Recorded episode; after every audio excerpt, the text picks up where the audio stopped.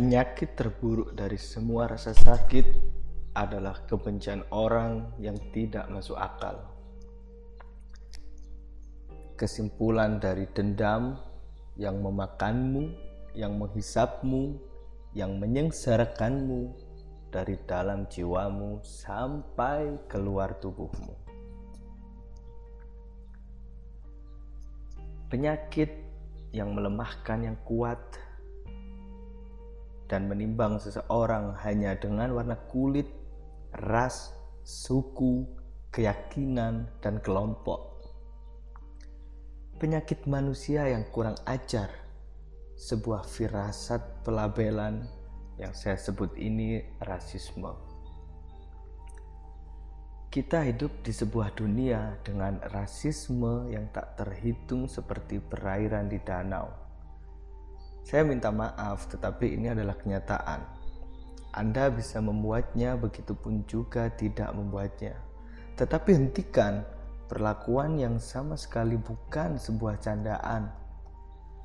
Tidak peduli seberapa hitam atau putih iman Anda, kita semua tetap dipandu oleh satu cahaya, dan Anda pasti akan menemukan cahaya Anda, meskipun di malam yang paling gelap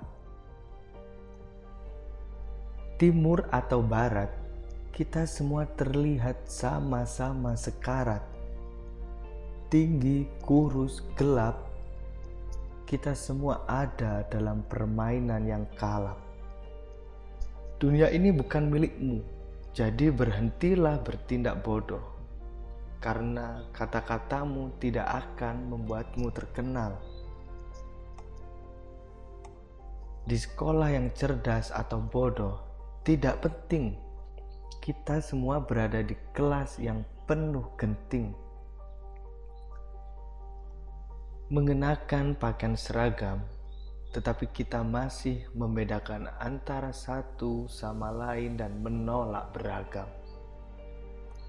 Semua orang memiliki telinga dan ketakutan.